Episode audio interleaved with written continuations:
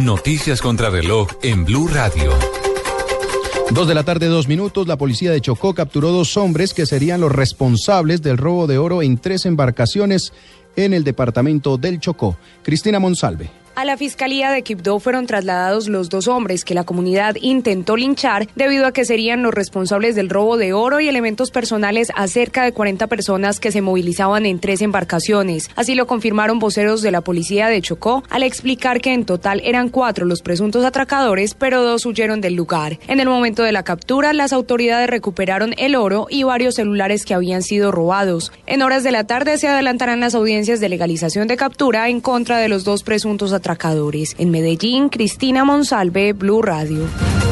Las autoridades adelantan investigaciones para determinar las causas de un tiroteo que se registró en el conjunto residencial donde vive el presidente de la USO en Bogotá y quien asegura no ha recibido amenazas. Marcela Vargas.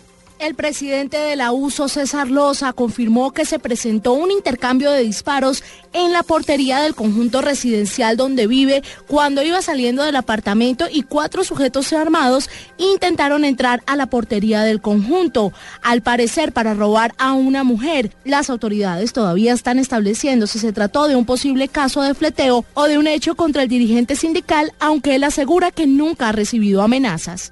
Pues no, la verdad no he recibido amenazas, tengo un esquema de seguridad que me garantiza Ecopetrol. Yo agradezco al Todopoderoso, como quiera, que si hubiese salido unos 40 segundos antes seguramente que hubiese estado involucrado ahí en esos hechos, porque obviamente estaba muy cerca de la puerta. Afortunadamente los escoltas en ejercicio de sus funciones reaccionaron oportunamente. Por esta situación, uno de los sujetos que intentaba entrar al conjunto residencial quedó herido y también por el fuego cruzado, una bala impactó en el vehículo blindado que hace parte del esquema de seguridad que tiene el presidente de la USO. Marcela Vargas, Blue Radio. En noticias internacionales, uno de los kamikazes de Bruselas fue detenido y expulsado en Turquía en 2015. Los detalles los tiene Catalina Vargas. Muy buenas tardes. El supuesto autor de los atentados de Bruselas que fue expulsado desde Turquía el pasado julio era Ibrahim El Bakrawi, según fuentes del Ministerio de Relaciones Exteriores turco. El presidente turco Recep Tayyip aseguró que uno de los autores de los atentados de Bruselas fue detenido en la provincia turca de Gaziantep en junio pasado y luego expulsado. Además, el presidente afirmó lo siguiente: "Detuvimos y expulsamos el 14 de julio hacia Bélgica a uno de los atacantes. Advertimos a las autoridades belgas, pero estas lo dejaron en libertad por no disponer de pruebas contra él". Finalmente, Ibrahim y su hermano Khalid han sido identificados entre los kamikazes de los atentados del martes en el aeropuerto de Bruselas. Catalina Vargas, Blue Radio.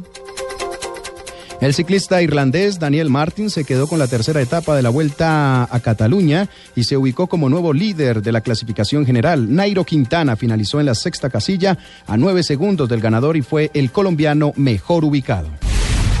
Los depósitos de hidrógeno localizados en los polos de la Luna demuestran que el satélite tuvo en el pasado un eje de rotación diferente al actual, según revela un estudio publicado hoy por la revista británica Nature. La ONU en Yemen anunció este miércoles un cese al fuego en todo el país el próximo 10 de abril y la reanudación de las negociaciones de paz el 18 del mismo mes en Kuwait. Para la ampliación de estas y otras noticias pueden ingresar a nuestra página de internet bluradio.com. Continúen en Agenda en Tacones.